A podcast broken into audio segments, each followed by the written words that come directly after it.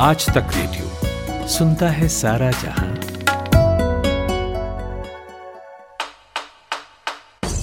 नायक और खलनायक, विद्वान और महारथी, कला के ऐसे सितारे जो अब भी आसमान में चमकते हैं और ऐसी हस्तियाँ जो इतिहास में अमर है।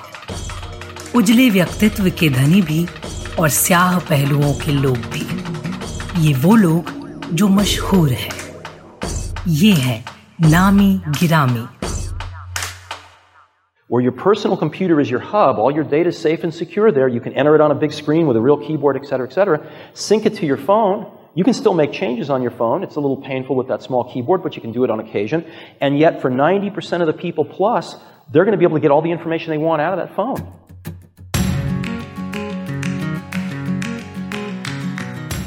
अमरीकी बिज़नेस टाइकून और एप्पल इंक कंपनी के सह संस्थापक स्टीव जॉब्स साल 2003 में अपने एक इंटरव्यू में कंप्यूटर के डेटा को मोबाइल से सिंक करने की बात कह रहे थे।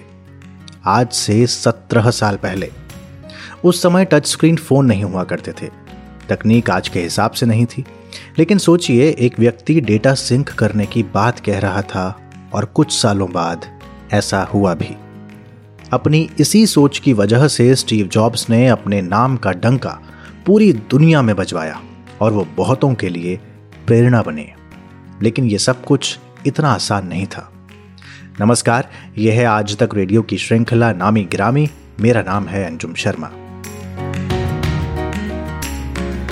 जैसा कि अक्सर होता है, सफलता बहुत संघर्ष और असफलताओं के रास्ते होकर मिलती है। तो ऐसा ही स्टीव जॉब्स के साथ भी हुआ। जिस आईफोन को लॉन्च होने के बाद खरीदने के लिए लाइन लगती है, उस एप्पल इंक कंपनी की शुरुआत एक गैरेज से हुई थी। जी हाँ एक गैरेज से। उस समय स्टीव जॉब्स की उम्र महज 20 साल थी। उनके साथ उनके दोस्त स्टीव वोजनिया की भी थे। कंपनी का पहला कंप्यूटर 1976 में करीब साढ़े सौ डॉलर का बिका। दस साल में कंपनी ऊंचाई पर पहुँच गई। लेकिन साल 1985 में स्टीव जॉब्स और एप्पल के तत्कालीन सीईओ जॉन सली के बीच विवाद हो गया और जॉब्स ने अपनी ही स्थापित कंपनी से इस्तीफा दे दिया और उनके साथ, उनके साथी वोजनियाक ने भी कंपनी छोड़ दी। साल 1986 में जॉब्स ने नेक्स्ट नाम की कंपनी स्थापित की। इसका पहला कंप्यूटर तीन साल बाद काफ़ी ऊँचे दामों पर बिका और खूब डिमांड हुई। दस साल बाद स्टीव जॉब्स की एप्पल में बतौर सलाहकार एक बार फिर वापसी हुई एप्पल ने नेक्स्ट को खरीद लिया था स्टीव की वापसी का कमाल देखिए कि एक साल बाद ही एप्पल ने आई मैक लॉन्च किया जिसने एप्पल की किस्मत बदल दी आई मैक बहुत खूबसूरत सा नई तकनीकों से लैस एक कंप्यूटर था This is iMac. So if I can get this screen switched over, we've got a wireless camera here, and like to show you what this thing looks like. Come on in. You got to see this thing in person, but I'll do the best I can with video. This is iMac. The whole thing is translucent. You can see into it. It's so cool. We've got stereo speakers on the front. We've got infrared right up here. We've got the CD-ROM drive right in the middle. We've got dual stereo headphone jacks. We got the coolest mouse on the planet right here. so,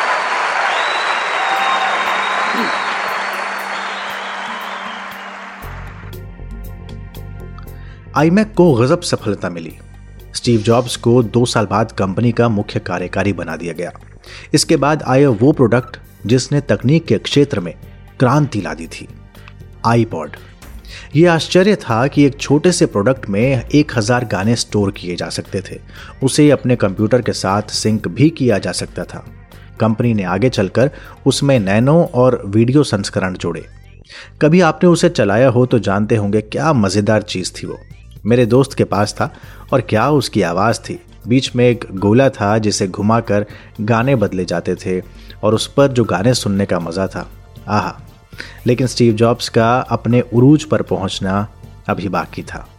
साल 2007 iPhone का launch. पहला touch screen phone, जिस पर लोगों को संदेह था, उसे स्टीव ने दुनिया का सबसे बड़ा ब्रांड बना दिया था। लेकिन आईफोन का आना एक इत्तेफाक था। कैसे? सुनिए। I actually started on a tablet first. And uh, I had this idea of being able to get rid of the keyboard, type on a multi touch glass display.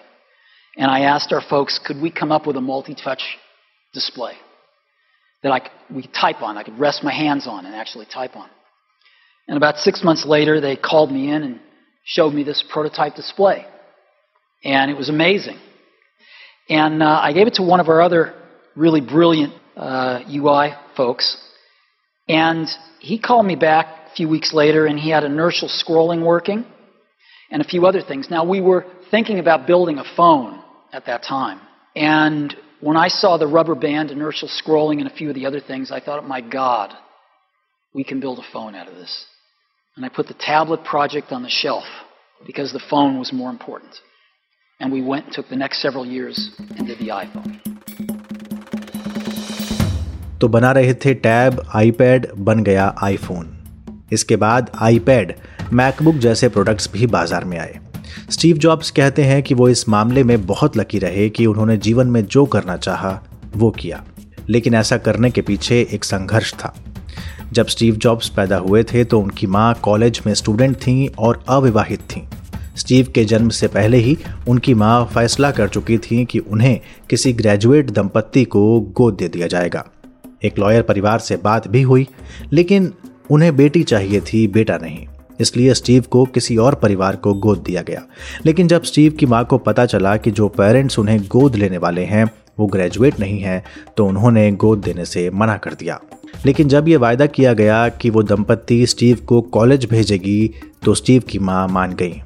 Steve जब सत्रह साल के हुए तो कॉलेज में दाखिला भी हुआ।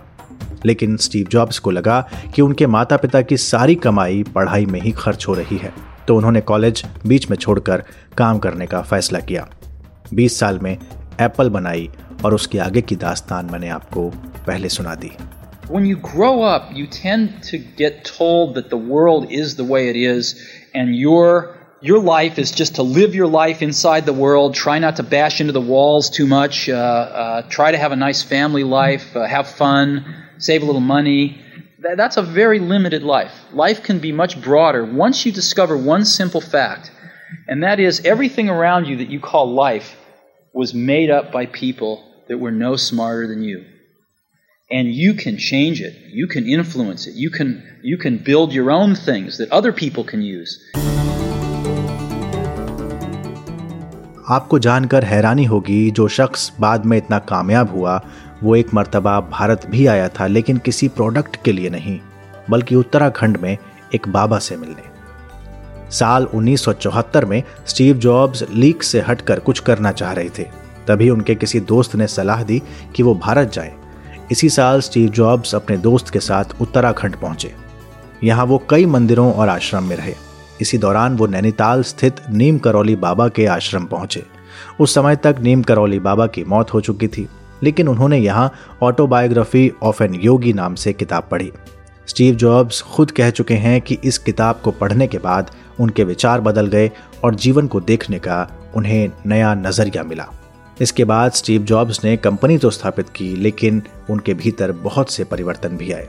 साल 2011 यानी अपने अंतिम समय तक स्टीव जॉब्स एप्पल को मजबूती देते रहे वो पैंक्रियाटिक कैंसर से जूझ रहे थे उससे पहले उनका लिवर ट्रांसप्लांट हुआ था इसलिए वो तमाम युवाओं को ऑर्गन डोनर बनने की अपील करते थे As some of you may know, about five months ago, I had a liver transplant. So I now have the liver of a mid 20s person who died in a car crash and was generous enough to donate their organs. And I wouldn't be here without such generosity. So I hope all of us can be as generous and elect to become organ donors. Steve Jobs ने बताया था कि जब वो सत्रह साल के थे तो उन्होंने एक कोटेशन पढ़ा था कि हमें हर दिन ये सोचकर जीना चाहिए कि आज हमारा आखिरी दिन होगा इस लाइन ने उन्हें बहुत प्रभावित किया वो रोज सुबह आईने में अपना चेहरा देखते थे और सोचते थे कि यदि आज उनका आखिरी दिन है तो उन्हें वो करना चाहिए जो वो करना चाहते हैं। उनकी इसी सोच ने उन्हें दुनिया के सबसे बड़े बिज़नेस टाइकून टेक्नोलॉजी की दुनिया में बदलाव करने वाले सबसे बड़े नायकों में शुमार कर दिया और एप्पल दुनिया की पहली एक ट्रिलियन डॉलर की कंपनी बन गई। तो ये था आज का नामी ग्रामी। आपको हमारा ये अंक कैसा लगा? आप अपना फीडबैक हमें ईमेल कर सकते हैं। हमारा ईमेल पता है रेडियो एट आज तक डॉट कॉम इस प्रस्तुति की साउंड मिक्सिंग कर रहे थे सचिन द्विवेदी। अगली प्रस्तुति के साथ जल्द हाजिर होंगे। तब तक के लिए मुझे यानी अंजुम शर्मा को दीजिए इजाज़त। नमस्कार।